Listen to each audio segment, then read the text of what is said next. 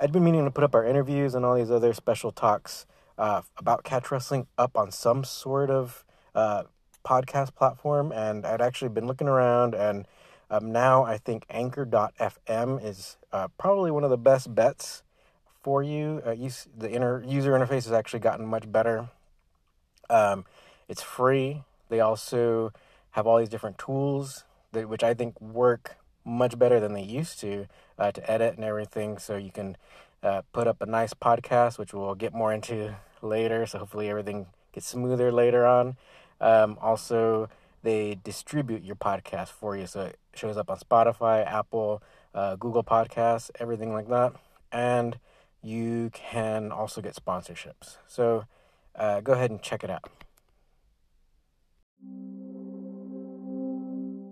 I'm Raul, and I'm here with a very special guest that I, I hope everyone finds interesting, uh, Thiago Niemeyer, right? Hopefully I got that right. I'm trying my best. I'm kind of pronouncing it a little bit more in Spanish, but um, uh, maybe you can correct that in the proper Portuguese, right? Yeah, my. Okay, so the reason why I have you here, and I think that you can provide like a, a really unique perspective is that uh, not only are you a Brazilian Jiu Jitsu black belt, you are also a historian by training and an anthropologist by training, uh, and you have extensive, um, like, not only interest but experience with various grappling. Yes, yes. I've been training since I've been doing jiu-jitsu for 26, not 26 years, but since 94 and other grappling arts, judo and luta livre recently as well. Yeah. Some, some judo and some luta livre as well. Okay, awesome. And so you've even uh, you said you've even traveled to Europe to to do this, right? Like, oh, you like to do judo as well? Yeah, no, because I studied in the Netherlands uh, during my PhD, so I uh, would I would do judo there, like I was training with the team uh, from my campus, just to, uh, but mostly I, I had competition in mind, but I couldn't. Um, I was just training just because I, I like grappling, and they had judo there, so I'm okay.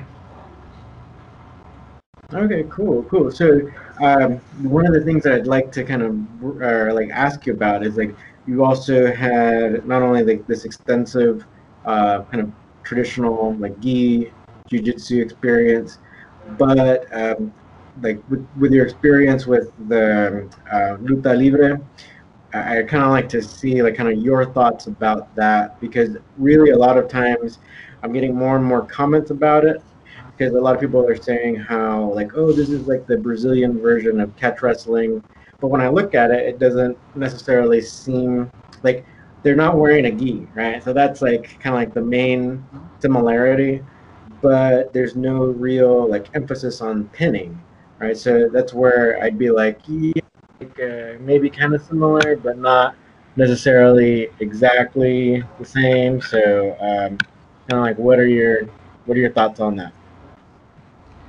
Well, I think, uh, yeah, it's definitely. I've been I, I've been watching the, the matches you put online on the mm-hmm. channel, mm-hmm. and it's yeah, it's very different. It's more like submission grappling these days. Although I think that back in the day, especially one of the lineages used to be more like catch, but definitely if doesn't without the pinning rule, it's just changes completely. There's some guard in Luta Livre, there's guard play. It, although it, it has less importance than in Jiu-Jitsu, you do guard, and there's the idea of uh, taking her back and strangling you.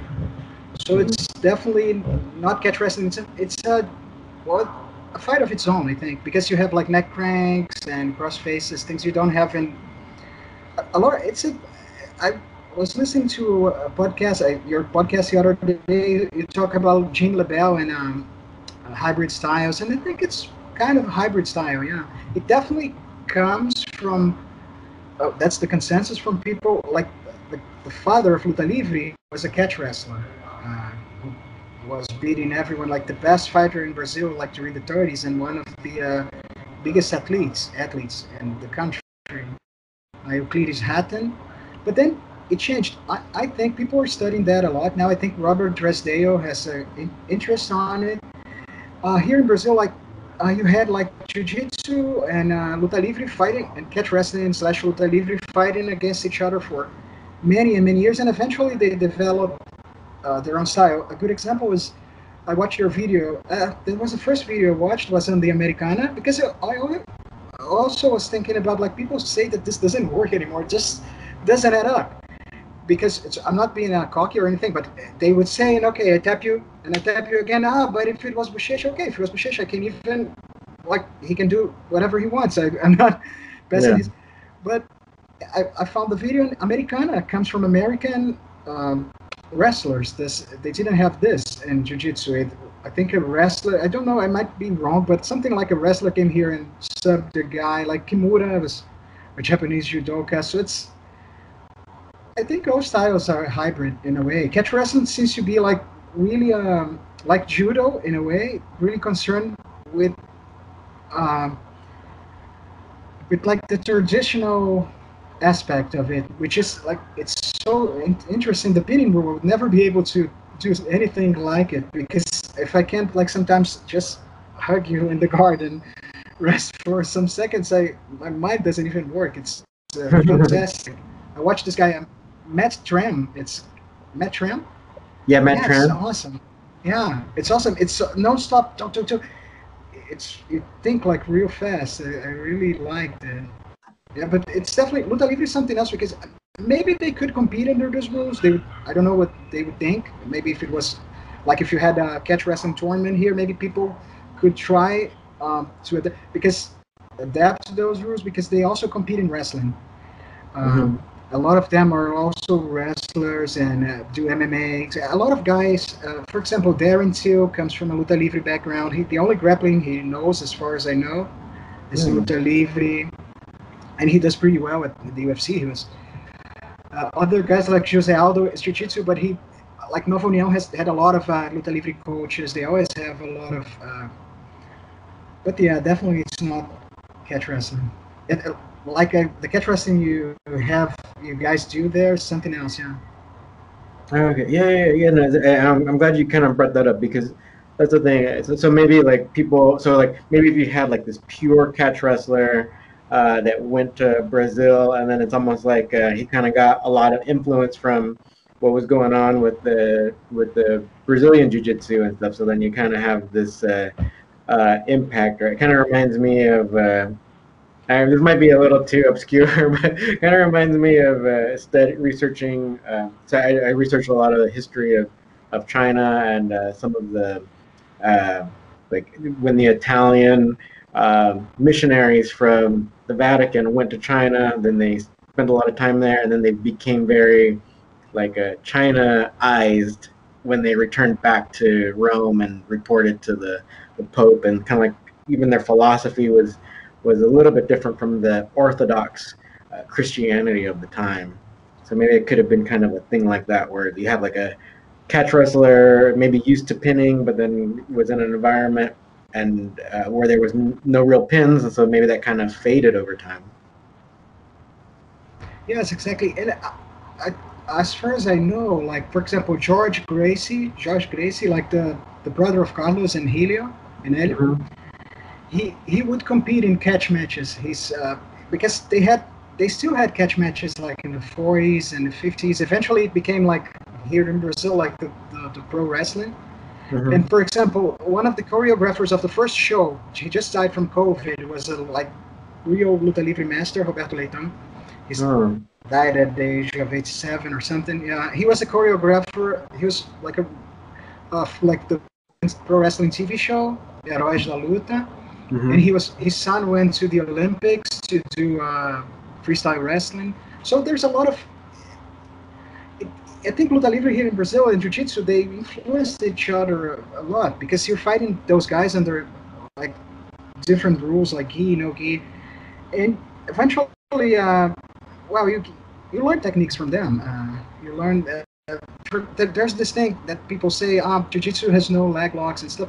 It used to have a lot of leg locks, and some schools would would like do great in, in tournaments because they would be good at leg locks, but then in the 80s, I think, or 90s, I, I kind of remember seeing people like locking. I, don't, I didn't have the uh, eye for like crossing or doing. It's just I remember in the 90s, but uh, well, that's it. The, the rule changes, and I think that now the growth of jiu-jitsu like makes.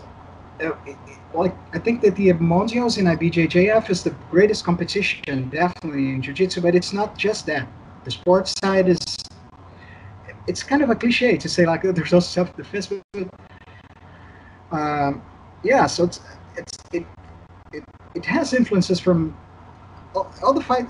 Like definitely jiu-jitsu and luta livre they influenced each other a lot. As I said with the Americana lock, it comes from catch. In judo, uh, it's documented that uh, some moves like morote gari, morote, sorry, uh, the double leg takedown. I forgot the name. Mm-hmm.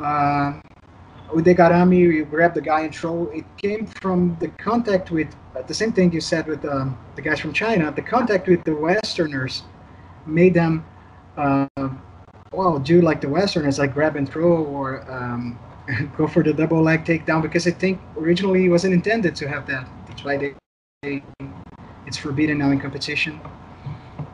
Yeah, uh, that's kind of what I heard too, where um, maybe they. Uh, in order to make sure that someone doesn't just go in and double leg everybody in judo competition and yeah.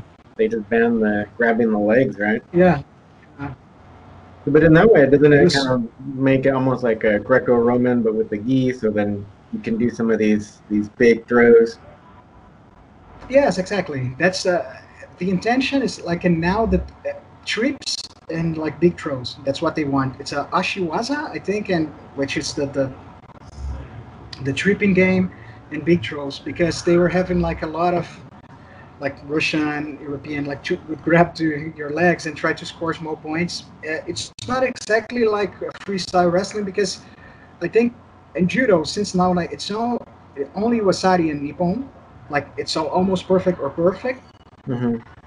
Uh, so it's only big throw, so they have a very fast hip and they don't get that much of a clinch in it. Game, although like Mongolian fighters, for example, they excel at clinch fighting because they're still like grabbing and throwing is still allowed. You just can't grab the legs. Yeah.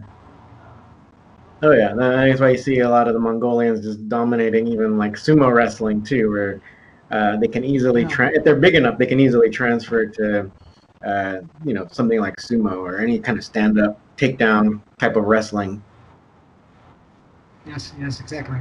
It's uh, for me, I, I understand now from the the, the changing rules. I was like always crazy. I did some judo in my life. Some I did not a lot of judo, but did some judo. But I wanted to be in the Olympics when I was a kid. I would see on TV like guys from Brazil getting medals, and uh, I understand the way they changed the rules, but the why? But I thought it was like a lot more fun. But in the United States, before in the United States, you have like a movement called like freestyle judo. I think it's advocating like uh, this judo. I think it's a guy from Arizona or something. Judo, like where you can grab the legs, because normally people who are, uh, lean towards this approach, they they also do sambo, which has a lot to do. And I went to a judo. Uh, and yeah, and then uh, when I was training in the Netherlands, I was telling everyone, oh, we should. They were also taught that oh, grabbing the legs. They used to do a lot of leg grabbing, and now it's bad.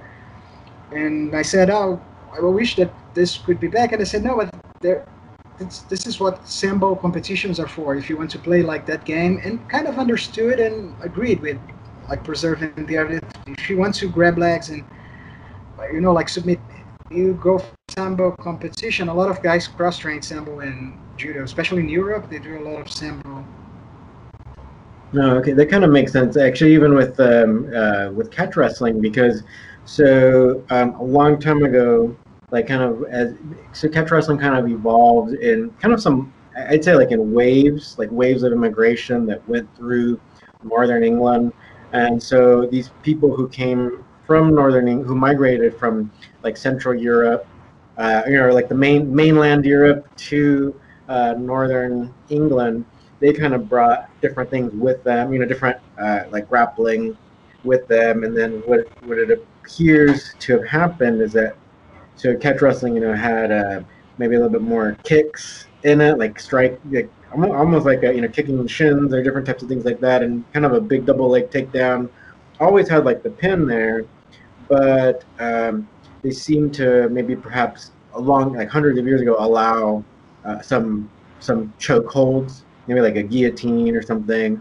But uh, it seems as though like around like the mid 1800s, that became basically barred at that time, and then that remained through um, the kicks and all that were gone, right? But then that seemed to remain well uh, through like the heyday of catch wrestling.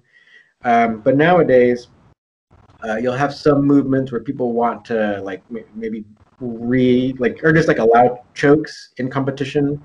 Uh, catch wrestling alliance, we don't do that because all of the all of the old timers that we know, none of them wanted that, and all actually a lot of them expressed uh, that desire to me. Like personally, like oh, just leave it the way we understand catch wrestling to be. Um, but it seems as though like kind of like the modern understanding of grappling, since since uh, chokes are kind of popular in MMA and all that, then uh, people think it's strange to not allow chokes. But kind of like you were saying, or, and what we often say to other people that are like kind of that offer that criticism is that we often say like, well, you can do jujitsu and if you want to choke people, but we have like a lot of history with catch wrestling being a certain way, and um, even like I, I, always like to mention uh, one of the catch wrestling champions, Earl Caddock.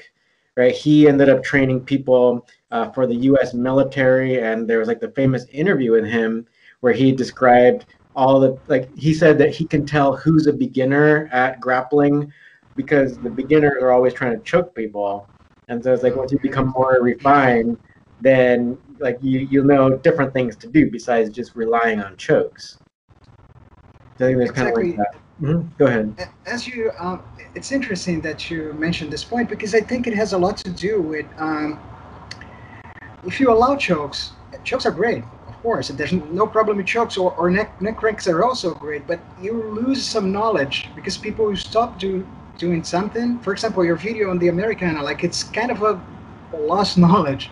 People are not doing that because they're not being encouraged to do so from an early age. It could be a no-brainer. Like back in the day, I was like uh, fat, like really fat when I started. I, I like to throw people in Americana from the uh, side control, and this was a winning strategy from white belt to black belt. Well, of course, some guys had an incredible guard. It, it always existed, but well, you have to be careful against people who can Americana. In, in a lot of guys, especially fat ones and the uh, at the top of the heavyweight division, they, they do it and they tap people out. Like some sometimes guys are in the finals against uh, and some but some people they, they have small minds. They say it's because he's fat and he's.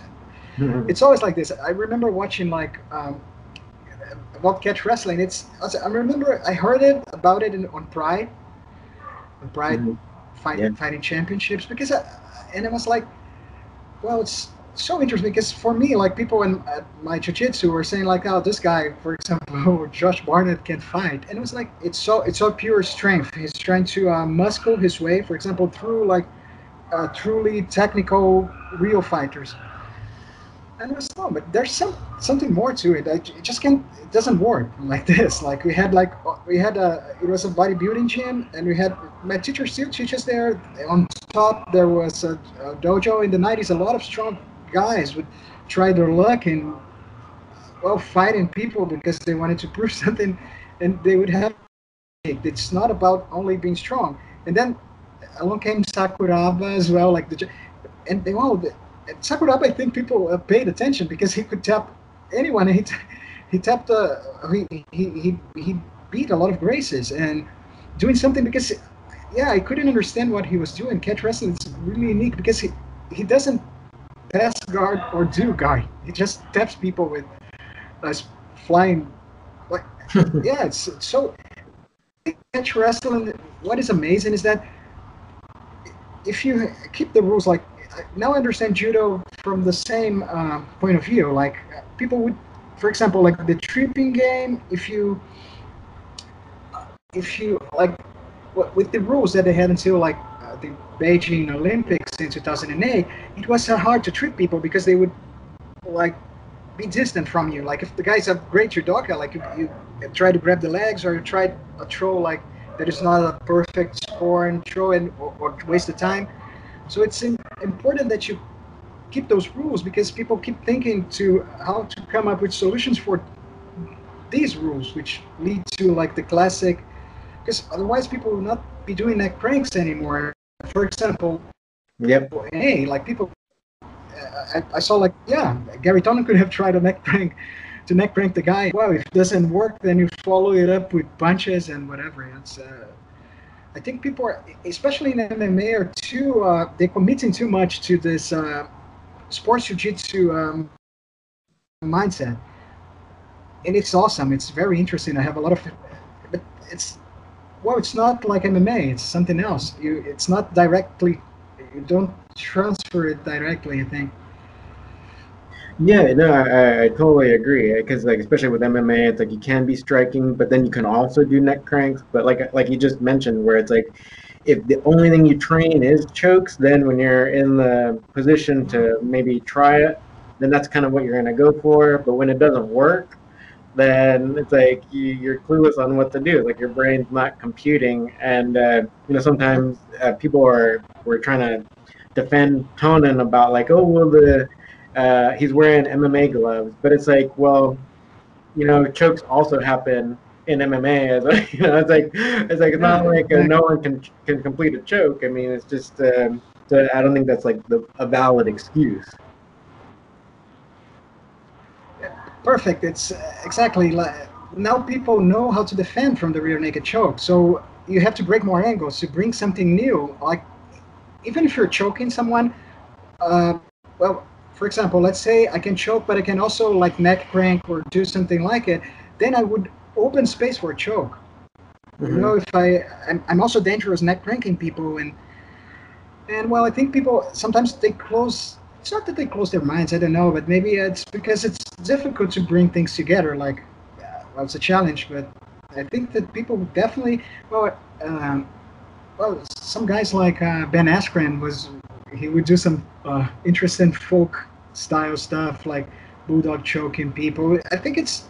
I, I sometimes I'm watching. I don't watch I, that much UFC those days, but sometimes I why why and he could try like to boot bulldog choke, and some, sometimes it's an easy way to end up end up a fight. You finish the fight neck cranking a guy, or doing, especially mm-hmm. at the heavier weights. Uh, and for example, like it's a, I, I see some guys like when I see people talking about heavyweights and I see they, they have their gi on, like guys who are 120, 265 pounds, for example, and well, they shouldn't be exactly doing this. I don't think they did that much guard play. I think they could uh, do like jujitsu and also, you know, like because it's it's interesting when you learn how to fight with the gi. It gives you a different perspective on how you hold people. Mm. But for example, like if you're a heavyweight, then maybe catch wrestling.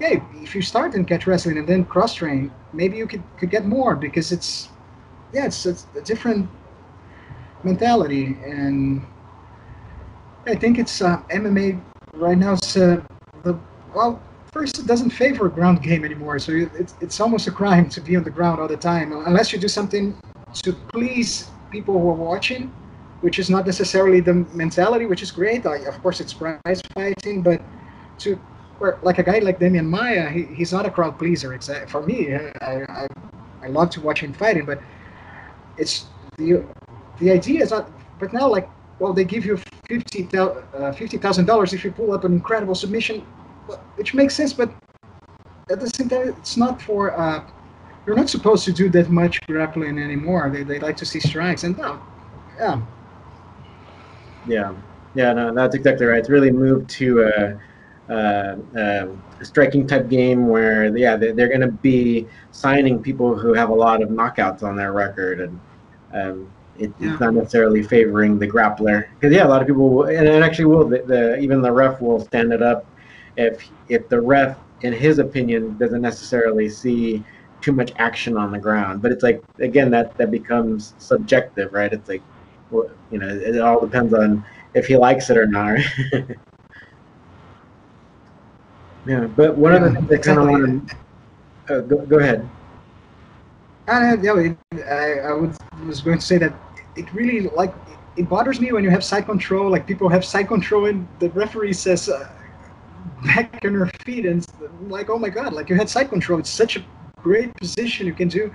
Like you can uh, you Kimbo slice against uh, Ryan Nelson. Ryan Nelson uh, like, was like in side control and and throwing and throwing like well because if the rules allow for allow for knees on the head like you uh, mm-hmm. Pride FC for example yeah on one then you can if you have people on side control you can throw knees it's it's weird. They have uh, they they should. I really think they should work on improving their understand of the grappling, more not not a more grappling arts in general that can come about in MMA competition. It's not just jiu-jitsu, although it's the one I love the most, but it's not just.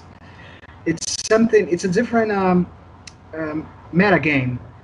Yeah. There's there's things you can do, and if you are not doing, then have uh, you, could have an edge by for example like the first time i went to uh, luta livre uh, the luta livre school like well they tapped me left and right with uh, leg locks and they're like have one year training or something but i'm oh once i learned how to do with my legs because i'm no one's doing this against me in jiu-jitsu then mm-hmm.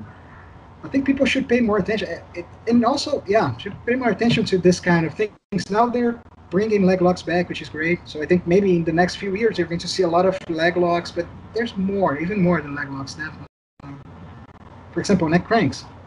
Yeah, yeah, yeah, exactly, exactly. Because even um, speaking about neck cranks too, like sometimes kind of even almost going back to that position where he talked about Garry Tonon, where it's like he was just kind of stuck thinking about trying to choke. You can also do neck cranks, and but say even if that doesn't work, uh, you you've kind of uh, you can you can then even go for some shoulder locks. I mean, there's a lot of different things that can happen up there, but uh, like in mainstream grappling, it's just not being taught because of that reliance on chokes. That that that's my opinion at least. Mm-hmm. And, and yeah, actually, yeah.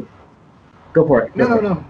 no, no, no, no. I'm sorry. Uh, no, no, no. Let's finish your sentence. Well, I, I kind of wanted to. Add, I think that kind of brings me to the idea. Um, where your idea about kind of like this old school versus new school, because you you mentioned that um, you know how like leg locks were old, and then now we see them coming back. Um, so, what are kind of your opinions uh, on that with regards to like grappling that you've seen, where it's like uh, sometimes the the more kind of old school grappler kind of can dominate the sport jujitsu person? Well, first of all, I was super happy to see that uh, IBJJF is allowing for leg locks uh, on their competitions. Like it's only uh, brown and black uh, mm-hmm. adults, no gi adults, which I think it's uh, it's interesting. It's uh, first I think it's interesting because it's not allowed for all ages, and and I think it shouldn't be. Like kids shouldn't be doing like locks on each other. It's only maybe for pros and or masters if you're like doing something oh, I'm doing this at 40 to 45, and then oh, you need four screws on your knee. It might not be interesting, but like if for the guys who want to be on top, I think it's it's great. I think that, that yeah, I would like to see and um, ADCC uh, trials in Rio de Janeiro, which was one, which is which is one of the uh, most difficult you can have because you have so many talented grapplers here, both in jiu-jitsu, luta livre. In this, uh, as I said, like other jiu-jitsu lineages that well, don't have that much media. Yeah, well, Luta Livre guy was in, finished second, uh, and he tried to he fought he fought me out in the finals, and he tried to leg lock in the end and lost some points. So I think leg locks are coming back, and I, I, I I'm hopeful also that Luta Livre can also be recognized as well because they kept a lot of knowledge on leg locks and how to set up uh, for all the kinds of leg locks, and also like there, I watched um, master classes, Luta Livre master classes, guys, they they're so mean. They mm-hmm. they in the good sense they teach you like how to well to get out of almost every position. Like it's course it's a master. He's showing he he's so good at doing it that it looks like he works all the time, but he doesn't. Mm-hmm. But I I also think that Luta Livre can also the guys can can uh, well can be can, can do very well in, in competition because at nogi and being able to uh, leg lock because mostly for example uh, yeah, and even catch guys can compete under this rule it's some more uh, yeah, it's it's. I think it's going to like bring back uh, what you said. Like uh, we're going to think about leg locks again because we don't think about it, we don't use it, we don't. For example, like where I do jujitsu, I I I don't even sometimes I do a just because you left your foot here and but but if I try a leg lock, sometimes it might be I might be going overboard, and someone say, "Well, but I'm, I'm not doing this." Like you have to, uh, uh, which is safe, but at the same time, we're losing like the, the details uh, on it. And I think like uh, Danaher, for example, like he's maybe he's training so much specifically leg locks and his system he created it is beating everyone that maybe he lost kind of lost touch with the Americana lock, for example. It might be. I, I really believe that those techniques been there forever. The problem is not theirs. Uh, they work. Yeah, yeah, and I think sometimes just need to. Yeah. Go ahead and finish your thought there. No, no, that's it. I think that they uh, work. It's just people have to uh, put it in practice. Yeah, and, and that's the thing too. Say with leg locks, a lot of the times, I mean, we have it in catch wrestling, but a lot of the times, uh, for someone to even get your leg, a lot of times it's like uh, then there's been kind of a failure with your wrestling, right? So because usually with wrestling we have kind of, almost like you can think of like a like a baby like crawling, right? So we have kind of that position that we're in, and so for someone to then take you out of that position and like be controlling your leg, then that shows that you've you failed at maintaining that position. And so um, uh, I think that's why sometimes I think that's why many times you can see uh, leg locks happening a lot in nogi, and you don't necessarily see them happening all the time in like our, our catch wrestling competitions. We do have some like people uh, who who can convert some like convert a wrestler and able to get the get the leg from a wrestler and get them out of that kind of wrestling position. Like uh, one of our guys, if you see uh, Anthony Pachek, his some of his matches, he's able to get uh, some leg locks. Um, but yeah, that, that's the thing. I think that's why catch wrestling, even though we do have leg locks, you might not see it all the time. But then you can also see how uh, maybe Danaher and the, the Death Squad were so successful because people aren't approaching grappling and especially nogi from a wrestling point of view, or, or even many wrestlers, if they if they go into uh, nogi, they start trying to do kind of like what everyone else is doing, and not necessarily uh, kind of keeping to the wrestling fundamentals, which I think can can keep them out of a lot of leg locks. Yeah, definitely, and I also think if you're a wrestler, it, I, I know that like in the in, in, in the states, like uh, wrestling is uh, super. Um, you have wrestling everywhere. Like we have jujitsu here, and I, I don't understand why. Like if you're if you've been like maybe for example like you uh, are a college wrestler and then you sign up to a jiu-jitsu class like why are you trying to do like for myself i understand i had to learn from scratch like the jiu-jitsu fundamentals but if you already know how to uh, go, apply top pressure and not letting people get your limbs, I, I, yeah, sometimes I think some teachers are, they can't deal like with uh, the way it creates because now jiu-jitsu it's also like employing a lot of people like a lot of friends of mine they they teach abroad so it's it's great. And there's a whole, whole lifestyle um, thing that, come, that, that, that goes with jiu-jitsu. So it's if a wrestling wrestler can uh, just like uh, smash everyone else or like uh, you know just then then this, this would create an imbalance maybe again with other students. I, I know some guys who like for example I know that uh, Andre Pederneiras like uh, uh, which was like uh, Nova União's like uh, uh, Jose Aldo's Barão coach like head coach for a long time. I know he he gives if you're like great, if you can beat anyone, then you get get, get the belt. I, he doesn't like sandbagging at all, and I think this makes sense because, for example, I would definitely give a brown belt to Brock Lesnar because otherwise he would be make me look stupid all the time, and all like the other black belts would look stupid as well.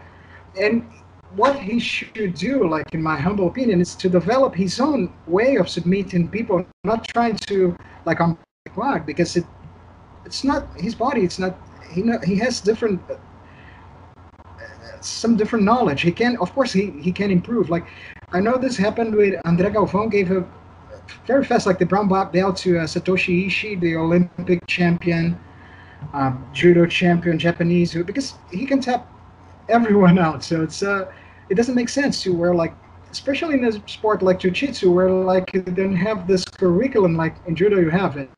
Uh, well, you know this 22 different uh, takedowns, and you have to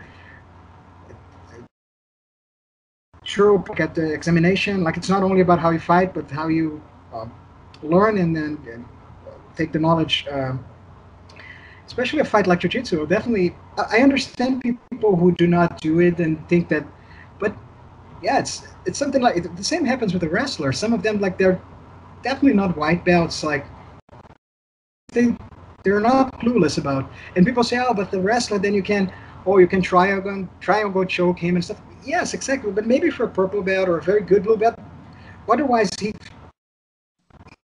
he can do it wrong and he was still like yeah smash you because he, he has a lot more experience with grappling in general. He yeah mm-hmm.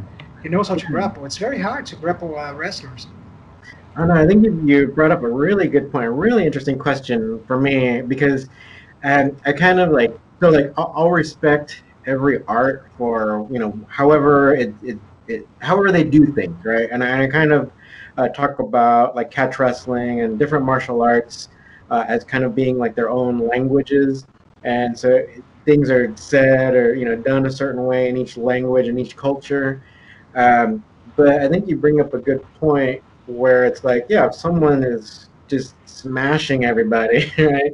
Uh, maybe with regards to the jujitsu ranking system, then maybe they could be, or they could move up the ranks faster than someone who goes into jujitsu with no, uh, without you know, as a complete beginner.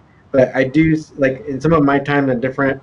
Um, it, I, mean, I don't know if it's an ego thing, but I spent some time at a really famous uh, gi jiu-jitsu school here in LA, and it's like uh, a lot of the the coaches kind of have this idea where it's like everyone starts at a white belt and uh, they gotta do you know whatever they're doing for a little while and then you know even if you're smashing everybody right then you know you still gotta do whatever they're you gotta do it the way they do it and then yeah, that's when you that's when you move up the ranks right?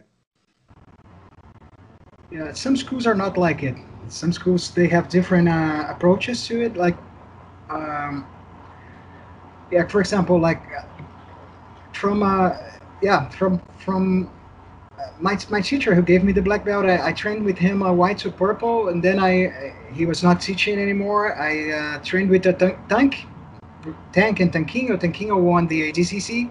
Mm. A great, uh, fantastic uh, all around monster. Like, and it was, yeah, I felt like I was like most of the time I, I like to kind of smash people in my own way and do things that this is not that technical. I couldn't um understand. But then people eventually assumed everything like super different from people. And for a while, I was thinking, oh my god, maybe I don't have talent for jujitsu. I've been five hours uh, not doing it. It's so many new positions.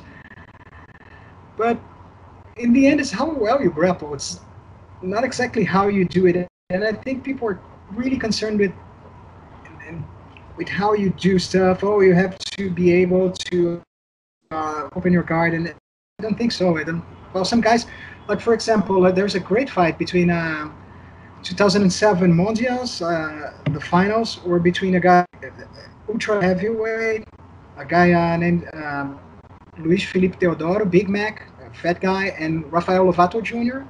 And it was this is a very interesting fight because well, Lovato won after the fight was over. He, well, the other guy like smashed. It was a judoka. Like he smashed him so much he got an advantage for something, but it was well, a decision that has never been made. I think was really uh, the other guy got really upset about it because uh, I'm not saying that this happened for that reason, but a guy would win the mundials like doing something that people say don't do it, like cooking your opponent from top position, apply pressure, apply pressure, apply pressure, apply pressure, until he can even if he can jump to the one side to the other, it doesn't matter. Like you keep applying pressure I think people are discouraged by uh, to fight like this right now. because he, there's this mentality of uh, weak against strong, and it's for example, for some time in my life, I thought that uh, I I like to pass guard, but that's why I'm never gonna be elite because uh, I'm not a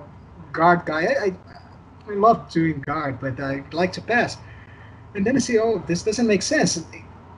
The purpose of jiu-jitsu, in my point of view, it's like everyone should develop their own approach to how they're going to uh, do grappling and learning by their mistakes and stuff. So I think sometimes, like for example, a guy who's short and stocky, and you're forcing him into doing some kind of position that definitely doesn't work for him, but he's losing time. He could be training stuff that works for him. Like, yeah. I think, yeah, some coaches they, they lose this perspective, and then you're either you're either like super good at doing it, and then you're you get your respect by being. And also, there's the culture, like for for example, like um, well, this competition, uh, gi competition teams that now train no gi as well. Uh, if you have a very plastic uh, sweep or technical sweep, uh, people like they go crazy and they love it, and, and everyone wants to please the crowd, uh, the, the, crowd. But this is just a way of looking at things. That yeah, I think it, it all depends as well. Like maybe if you if you want to be a competitor and that but I don't think you should, um, and I don't think you should um, let anything get in, the, in your way of learning that there's there are more things to be done. For example, like the 10 planet guys I met in Suriname, I, I tapped four times to the guy. It was no gi, but for example, like the, that, that's what I say, like the the rubber guard, it made me so confused because I was trying to posture and then oh my god, I lost all the posture and I'm not heavy anymore and and this is the fun and the magic of grappling. There can always be um, new techniques, and yeah, I think that well, bringing up too many uh, rules and and teaching like I think some guys and now there there are many problems. For example, other thing that I see in some genes, it's that, for example, IBJJF has a recommended for each belt, and which is great to prevent people from, from getting. I think you need four and a half years to get the black belt, black belt, which is great. But at the same time, it's like, oh my god, now I if I have one year, you have I will pay like for the uh, at the end of the year for the party, and you have to give me my brown belt or, or my mm-hmm. uh, degrees. Uh, and I don't. I think it creates. I, for example, it took me four years from, from uh, blue to purple, but because uh, it was not something I was really kind of frustrated by that during various moments. I was winning a few medals, uh, but uh, I knew that like it was it, it is not. I do not have anything to do with this decision. It, it's a decision like it's my coach, my uh, master. He he he says when I saw some guys, oh maybe I could be a purple belt as well. Now I'm, but now people, yeah, they it became kind of uh, it's interesting. It opened a lot of doors, but at the same time, it's yeah, it's kind of surfing or something. It's a lifestyle. It's something you want to. The kids they they see the, the fights on uh, YouTube. Like they see, um, well, the uh, all the IBJJF greats, and right now you have like some great fighters, people who are great guard players, and they see the great guard players, and there's this thing of like being on bottom and being able to, you know, and I think this is a strong thing. Like people, and a lot of, but in the end, like a lot of people end up thinking jiu-jitsu only as a guard thing and as if passing guard is not a as important at least uh, as doing guard i don't know it's all about the competition rules and i, I see here in rio de janeiro uh, and then in the rest of brazil so i think there's a lot of uh, old school masters. They have very strong opinions uh, towards it. I, I, know a lot of guys who are six degree seven degree um, uh, even I, no, not that I'm know that I'm friends with them, but uh, for example, they gave the sixth degree to my teacher, and then would come like a, a guy who like was the first guy who fight to fight Marco who was in the ninth degree black belt. They don't like it at all. That's what you said about catch wrestling rules. They they are definitely not happy about the most of them. Like some of them are, are happy with it, with the way ju- things are taken in jiu-jitsu.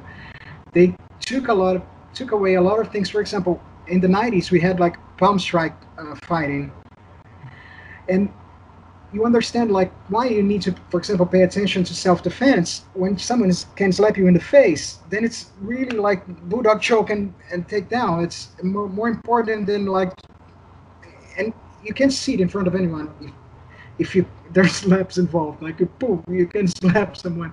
This is and you have to deal with the fact that it messes your psychological aspect as well. And oh, you get slapped. It's so humiliating, but you have to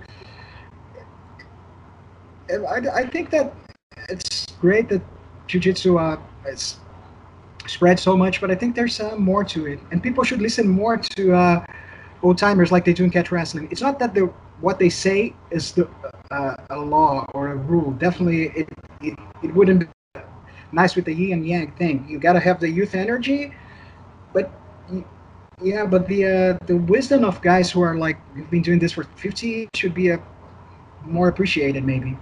Maybe it can yeah. be unfair. I, am being unfair. I don't know, but I, that's what I see.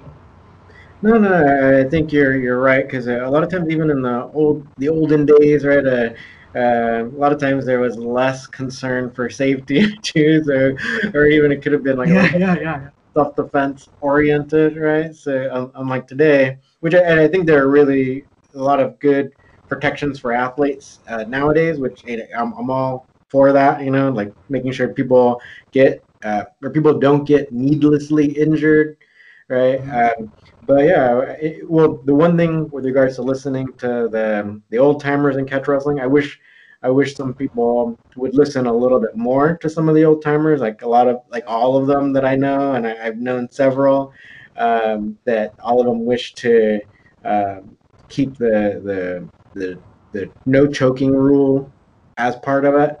But then you know we have some movements where it's like people they try to take the uh, they take uh, they basically want to apply their wishes or their way of trying to maybe trying to popularize catch wrestling to make it fit a modern grappling understanding. So uh, they're not uh, uh, they're not trying to keep to what the old timers are saying.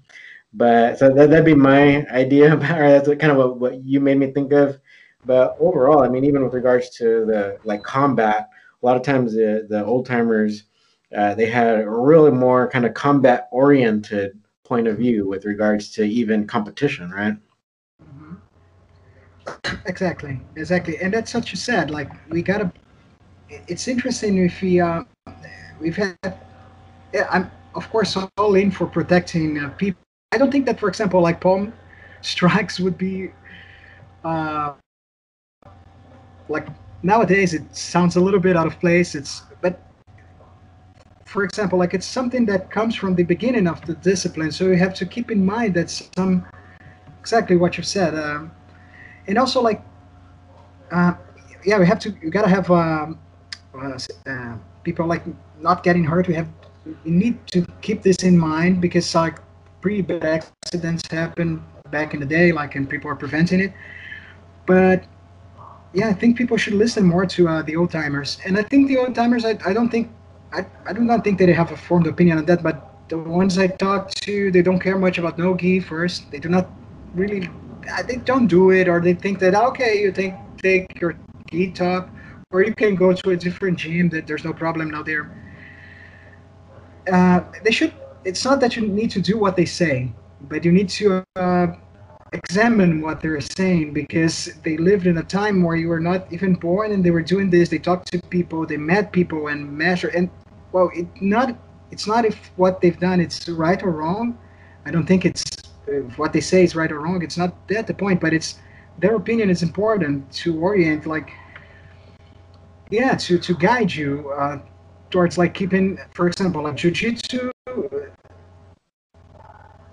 well how, how can it still be for so much time I, I, I know that people i'm not a purist because people have been doing this question for when I was started jiu-jitsu, I remembered some guys would say, "Oh, it's not like in the old days. Now, like the kids just want to do this and that." And of course, I'm I'm not. Yeah, I would definitely not say like, "Oh, the kids doesn't." No, no, it's perfect. They're it's evolving. But we can't. Um, we we should, for example, lose touch with the self-defense aspect. And sometimes people teach it in such a stiff way, like it's uh, it feels like okay, you, grab your butter. It's never going to work. But maybe if you're able to create scenarios in which people have to actually defend themselves and yeah uh, it's it's how you say a lot of people they want to uh, kind of like break free from uh, the, the old timers for them it's and i think it's more about like bringing your new ideas because i think uh, our uh, as young people younger people like our vitality is important and keeping the flame uh, lit. But at the same time we uh, can't do whatever we want to do. It's uh, it's not and there's also like things in jiu-jitsu like for example like ibjjf uh, like it's carlos gracie which i have huge respect for because he can like bring together like huge competitions and a lot of people are making a living out of jiu-jitsu now which is great uh, but it's uh, one way of understanding it you see adcc well, ADCC came along and it became something else completely. Like uh, overnight, I people were like started doing no gi. I remember like the first time I was like seriously doing no gi. I was like, oh my god, I guessed out so much, and I was being out all the time because it's it's just something else. And I, I think it's great that we do no gi, but keep in mind that like rules are there's like there's two things. There's uh, the rules, um, and which includes like uh, the the place in which you fight, like the format. For example, you are train Sanda. Sanda, you have this rule, and you can throw the guy off. If if it's karate, then you're thinking you are like in an open space. Like, well, you have like think competition is a it's a setting, and you should of course adapt to the setting in which you're you're competing. And th- this new athletes, these guys have a large um, ability to the top ones to adapt to any kind of scenario, I'm, I'm sure. But we should like from day one understand that first competition is not for everyone. Like, uh, you know, everyone should be encouraged. Like judo, judo, you're really encouraged to com- encouraged to compete. And for me, it was very important because I was super afraid of competing, and I'm not the greatest competitor maybe, but it became like a reasonable competing competitor by uh, competing like every week in judo. And now I got there and oh, the guy threw me and it's a rebound. And then I throw the guy. And uh, in the end, you see like you win, you lose. It's part of life. It's just. But at the same time, we can lose touch with because there's so much knowledge. Like in Rio de Janeiro alone, like, and I'm sure. Well, you have like guys who um, you watch to their seminars. Uh, it's I, I know they're not world champions. They're not we're winning maybe the IBJJF Mundials by following what they say, or, or but I'm, I mean the the the subtext of what they're showing you is that. this kind of thing you can do. I saw videos of Billy Robinson, like when I first got interested in catch wrestling, and he would like even uh, with the crane and stuff, he would be able to uh, grab someone and yeah, it's something. There's something. There's a mastery to it that other people don't have. Even it's, it's a matter of time. That's why like you have the, the ranks and some guys are yeah are high have higher ranks in the black belt. I think we should pay attention to it. Not not to become something maybe like judo is, in which Kodokan dictates uh, the rules, uh, but to become something in which like a lot of people can, uh, like the old timers and the, the guys who are teaching now can participate and and be open about how uh, they're going to because right now maybe you have a generation of black belts who really think they're being sincere in thinking that um, Americana doesn't work and neck cranks are uh, just doing a grosseria, as we said, uh, which is like muscling people around, and which is, for example, I have one of my best friends as a purple belt. I have a hard time.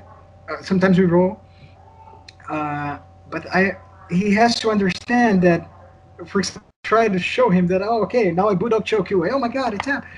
Uh, understand that those things might be involved. If you want to be a good grappler, you can like do your guard game, which is classic and nice and super effective. I wish I had such a great guard and could be and play bottom all the time.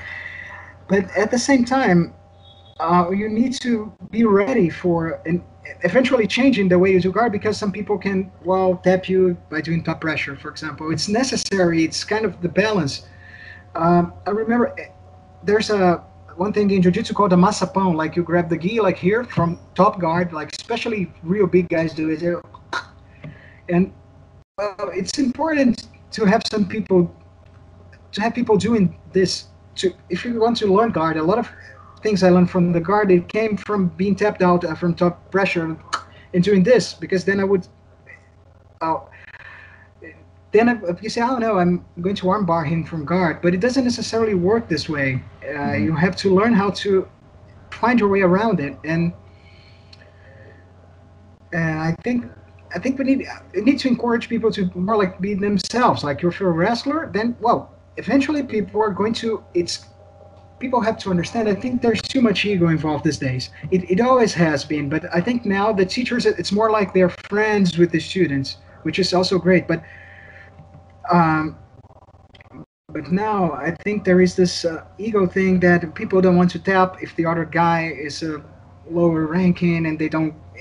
It's it's just too much ego, uh, and, and the decisions and they want to be don't want to be tapped out. And if you eventually tap them out, it's something that, and they instead people should be learning from yeah. it. But maybe only maturity maturity uh, brings this understanding of grappling. Yeah. yeah, I try to tell like my students in the in the gym, it's like don't worry about tapping out. It's actually for your safety, and like let's experiment in the gym so that yeah. when you're out in competition, you can win, or at least, uh, uh, you know, th- th- those are things like uh, kind of don't worry about the ego so much and experiment and have fun and you know like make mistakes here, right? So you don't make mistakes exactly. there. Exactly. That's and, and all the guys I thought were like super talented that I met uh, along my uh, jiu-jitsu uh, career, let's say, uh, me doing jiu-jitsu, they were the guys who uh, who didn't care about tapping out. There's a guy like, uh, for example, I remember Tanquinho. I, I think I can say that. Like he's a ADCC champion, IBJJF world champion. He's a, a, monster. He taps everyone left and right. It doesn't matter. He's great. And I remember being a purple belt, and we had a competition um, uh, team like a, around like around lunch break, and I went there with my gi and like yeah we were I, I, would go there and train with the, the with him and uh, other great black belts, Formiga and other very famous guys like João Gabriel Rocha, beat Bochecha. And I was like some guy tapped me like two or three times and was really mad. I, now I understand it. And he said, he mentioned this a story of him. Oh, when I got my black belt, I went to visit like the other guys who's a great black belt as well, Jim, and he tapped me seven times and I said, oh, like how, how can you even survive this but now being older i understand that well his mindset is not i don't care you gave me a, a, lot of chances to understand better the game and to every time you beat me you're teaching me something and how, i don't know that that's the way i started approaching fight more as uh, uh, grappling more like this uh, like when I was at like a brown belt and was oh I don't want to be a shitty black belt. I'm oh, sorry for the um. No problem. yeah, so it's a I don't want to be a, a bad black belt. Uh, oh my god, people, yeah. And I said, okay, so I just don't care anymore. Like, because I was flirting with this idea of not caring for a long time, but you have the, all the pressure around you, around you, and then people after training they would say, oh my god, the guy tapped you like three times. Yeah, now I don't care anymore. I just care about learning because it's just so much fun. Like grappling is like the, well, it's for people who like it. I think it's yeah, it's a it's a way to uh, get into a flow state. Uh, just yeah. you know, just being yourself, like doing it. Yeah, yeah, no, that, that's kind of one thing you kind of made me think about, where it's like uh, there there been there've been a few black belts that I've rolled with, and um, you know, like you put the timer on, so maybe we only have like five minutes, right, to yeah. to roll, and then, but sometimes then they put especially because they so then against me then they're going to use all their defense that they have. Like they're going to use all their uh, best uh, like guard skills against me. But then it's like uh, like are they, they then they never even get a chance to even attempt a submission right? Because it's like all they're doing is kind of like pushing me away the whole time.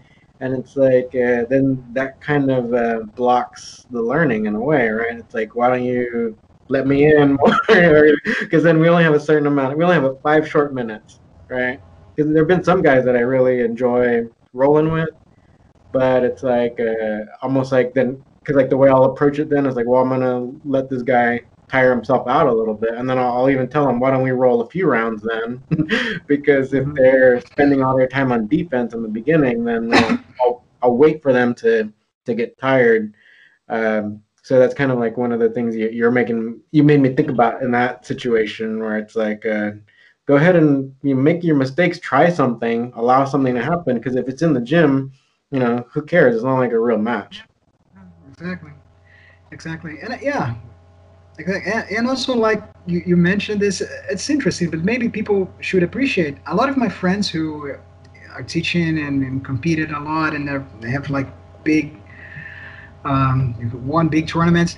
Uh, it was always good for them. Like they have great guards to fight. For example, against me, I can apply a lot of pressure, and so it's good because uh, if it's maybe let's say it's an IBJJF, now you have like it's impressive. Like if we're adult division, you have four or five fights like every tournament. So if some guy is good like at this and he breaks completely breaks you and um, yeah, you should actually they should actually use this experience for example, if they want to um, evade your pressure, so they should, yeah, they, it's a, might be a good thing for them if they keep in mind, okay, so I'm going to train my defenses to be even more defensive, because I think that's the point. In a way, jiu-jitsu is about defense.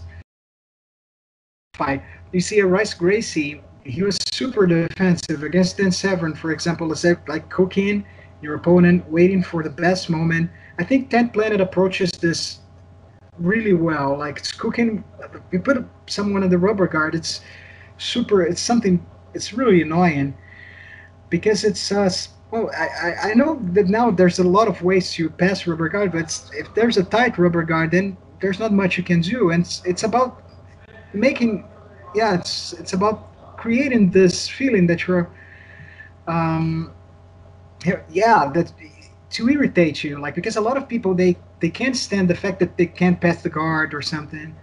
It's yeah, I think yeah, I think exactly that there's a lot of things that might be discouraging for someone who's starting, especially these days in, in Brazilian Jiu-Jitsu, and already have a uh, a grappling um, a, a, grappling uh, background. I, I, if I was a wrestler, I, I would never uh, put a gi in my life. Never. It was like I, I, I they had the Olympics held here in Rio, in here, and uh, I went to see like the wrestling live, and it's something that if I could do things like this, like why to, why put a kid like the guys are animals, they're beasts.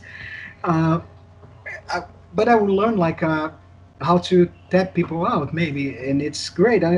Ah, the bottom game, but there's no way you, you for example, ah, but then you don't know the guard and stuff. You can play bottom, but in the end, it doesn't matter because, well, if people can, there's like uh, if people can't put you on your back, you on your back, then well you can like improve your top game because if you're elite wrestler, people can put you on your you on your back, and it it's I don't see much point as like maybe uh, doing a technical stand up. This is other thing that in old uh, I don't like to say old school because there's always older school, but you would focus a lot on technical stand ups, and it's because you I think a lot of times I would like do a technical stand-up if I wasn't doing very well in guard. Uh, perform a technical stand-up and then try try to throw. I think they f- should focus on those things as well, like uh, because there's the problem we uh, we are on our knees, so it it, it brings a, a, a big level of um, of artificiality to the game. It's yeah. not exactly uh, what you're going to. That's why a lot of people are sitting in front of you because well, that's how you can. it makes all the sense because this is how you can, um, well, how you can train yourself to a, a very high level, training on your knees. Maybe if you started on your feet, I don't know how to solve this. A lot of friends of mine who are teaching, and I, I say, oh, and well, as you you know because you're a, a coach in practice, this is much harder than it sounds. There's a lot of things around, uh, and also you have competitions. And right now they allow you to. I think they're changing this rule as well, but I don't know. Something's got to make up for the fact that you're on your knees. You're only only training. There's a great master here in here in Rio. He says that yeah, he learned from uh, I think uh, Rickson and uh, and forget um, the other guy who uh, he's cousin who died and uh, I forgot his name, uh, Rolls Gracie, who's considered to be like the best of all time, even better than Rickson. He says that the ground is like uh, number five. They would train. If you see the Gracies training in the 60s, they would throw like taekwondo kicks, and it's more like about how you approach and you go to the ground. Uh, I know that it's like one is distance, and then two, I don't know, maybe three is clinch, three, uh, four is taken down, and five is submitting. So people only do like the four and five nowadays. Mm. So we lost a lot of it's a lot of what jiu-jitsu is supposed to be, and it's you see guys like Roger Gracie. They they do they're good in all aspects of jiu-jitsu. He's not the best judo player, but he can take you down. He uh, he can he knows jiu-jitsu from one to five. So a lot of things now, yeah, it, it the way we are training, especially for safety, uh, it encourages uh, guard play. It's all about guard play and yeah, uh, yeah, and it's all about winning as well. And uh, when you go for uh, competitions, it's all about winning. So, uh, well, your idea might be interesting, but your teacher will say, okay, it's easier if you pull guard and want to win, right? And it's the rules like it's not that yeah they favor like well being in bottom all the time or avoiding and also like maybe if you have like a goal i understand like if your, your goal is like i'm i'm going to be like champion yeah it, it takes you have to put a, a lot of time on takedowns and and some other techniques that might not be that useful in competitions and now they have like prizes and stuff. I don't know i but still, like I see a lot of guys who are because now, for example, like here where I live in, in Rio, like you have so many uh, good fighters in the area. Like I see a lot of those new kids. They're great at what they do. They're very good. They, they can sweep you, pass your guard. They're, because now people are they are much better athletes than ever. Uh, I think it has to come definitely from uh, well with the IBJJF because there's those things. There's this as well. Like for example, to teach abroad, you got to have an a, an IBJJF uh, certificate, which is great because it. Oh, okay, you're not learning at a McDojo. It's not. It's not something someone who's trying to uh, fool you. Yeah. But at the same time, it's only IBJJF rules. It's all that matters. And yeah. I, I, a lot of guys like, for example, in uh, a lot of guys who are red belts. They teach here in Rio for like five, six people. They charge a fortune. Um, it's uh, like like five, six people. He teaches like standing and everything. More, it, but it's mostly for someone who's looking for a more um, complete understanding of the art. Because a lot of people they just want to have fun and uh, yeah, which is great. Actually, it's great. But they they don't care. Ah, okay, uh, throws don't work, so I'm going to and I particularly think that right now, what people like is to see the smaller guy doing like betting bolo people and getting the mm-hmm. back. And Jiu Jitsu has this thing. A lot of, I was like a, a stocky, chubby guy when I was younger, but I remember most of my friends were really uh, thin and they uh, watched like for Royce Gracie on the UFC and uh, weak beats strong. This is their motivation. They so they like the guard because and the, the, practical applications in their mind, they would do this. Or oh, someone takes me down, and I can uh, submit him off, off my back.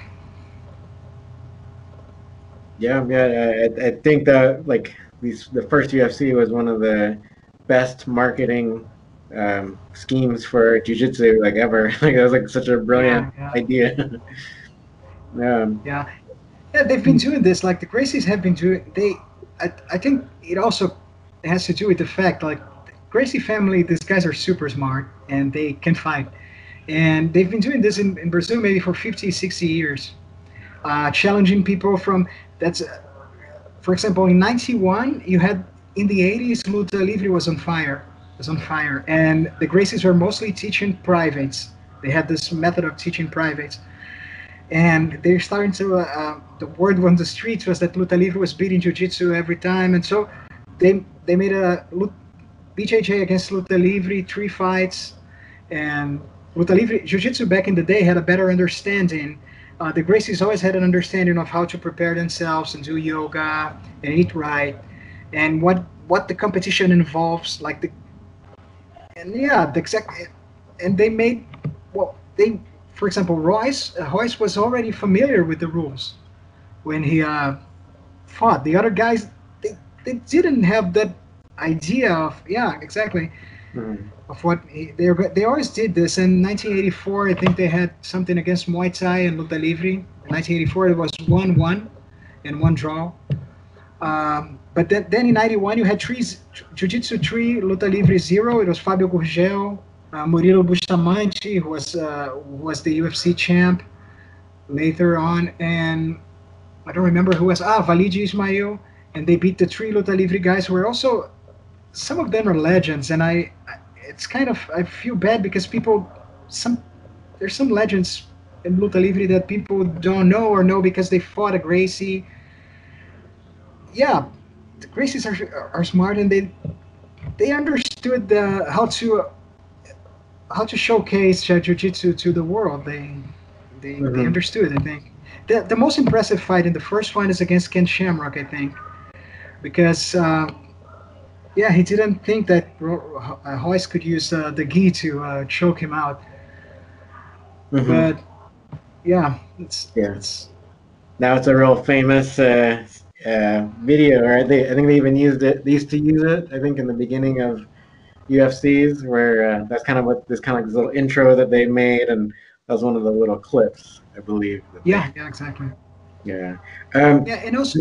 Mm-hmm. Go ahead I, and I, I would couple this with the fact that uh, in Japan, in in USA, you had a lot of wrestlers and boxers and then BJJ fighters, but in Japan, you had a lot of catch wrestlers. Maybe I was watching Pride. That's I, I think I assume that a lot of guys are catch wrestlers. They have because I, I know they do pro wrestling as well. So it's you had like a, a larger talent pool of catch wrestlers in, in Japan and American.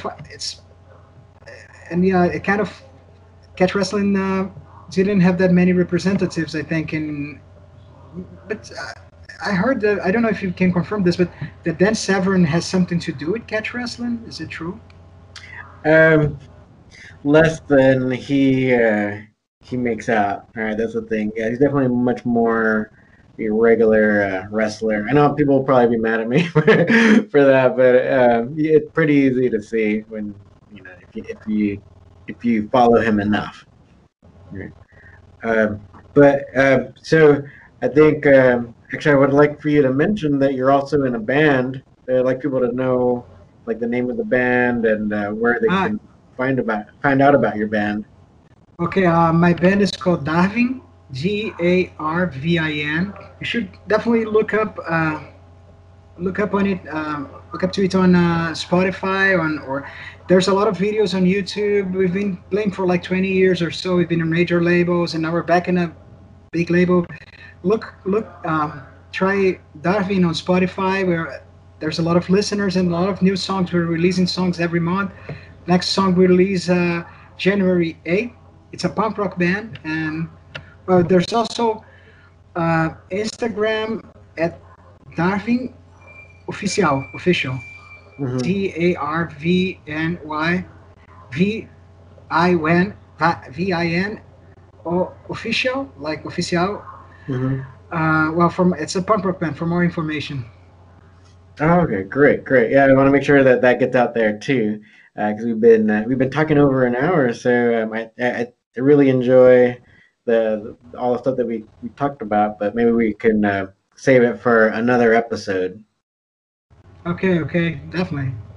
Cool. All right. Well, um, is there any other way um, people can like find out about you? I think you, you also have uh, the Darvin um, YouTube channel, right? How about uh, any uh, yes, yes. for for you personally? Is there any way people can reach out to you personally? Well, I have my uh, Instagram, which is Thiago T H I A G O uh, Darvin T A R V I N and well, you can talk to me uh, over there. People can uh, message me, and well, I, I, I really like this uh, grappling subject, so it's that's how you find me. Okay, great, great. All right, well, thanks for oh, coming on. Uh, what are you gonna say? Yeah, before just before we finish, uh, like just to mention, like two, uh, we lost two people in the Brazilian Jiu-Jitsu community um, in my area this week due to COVID. Due to COVID, so I would just like uh, to express my feelings uh, towards these guys. Uh, Victor Sofia, two black belts, 34 years old, and another guy um, who was teaching uh, and so fighters, uh, 60 years old, six degree black belt. They had COVID, and it's really serious. And Brazilian government is not taking it seriously at all. Like it's almost a thousand people dying every day, and mm. it's super scary. So don't don't uh, hold don't do grappling just now. Like that's okay. You can wait a little. If it's not safe, just if if it's a red alert in your city, I don't care. Just stay home.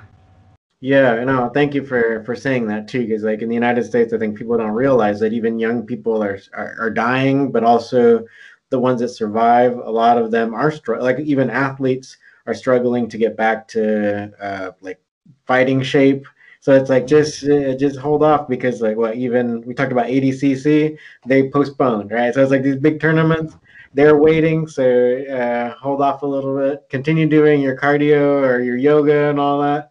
Um, but you know don't spread the disease. Let's kind of let's yeah, get exactly. Yeah, let's get this over with. Okay, thanks for having me. Uh, it was a pleasure. Yeah, yeah, likewise. Thank you. We'll, we'll chat again.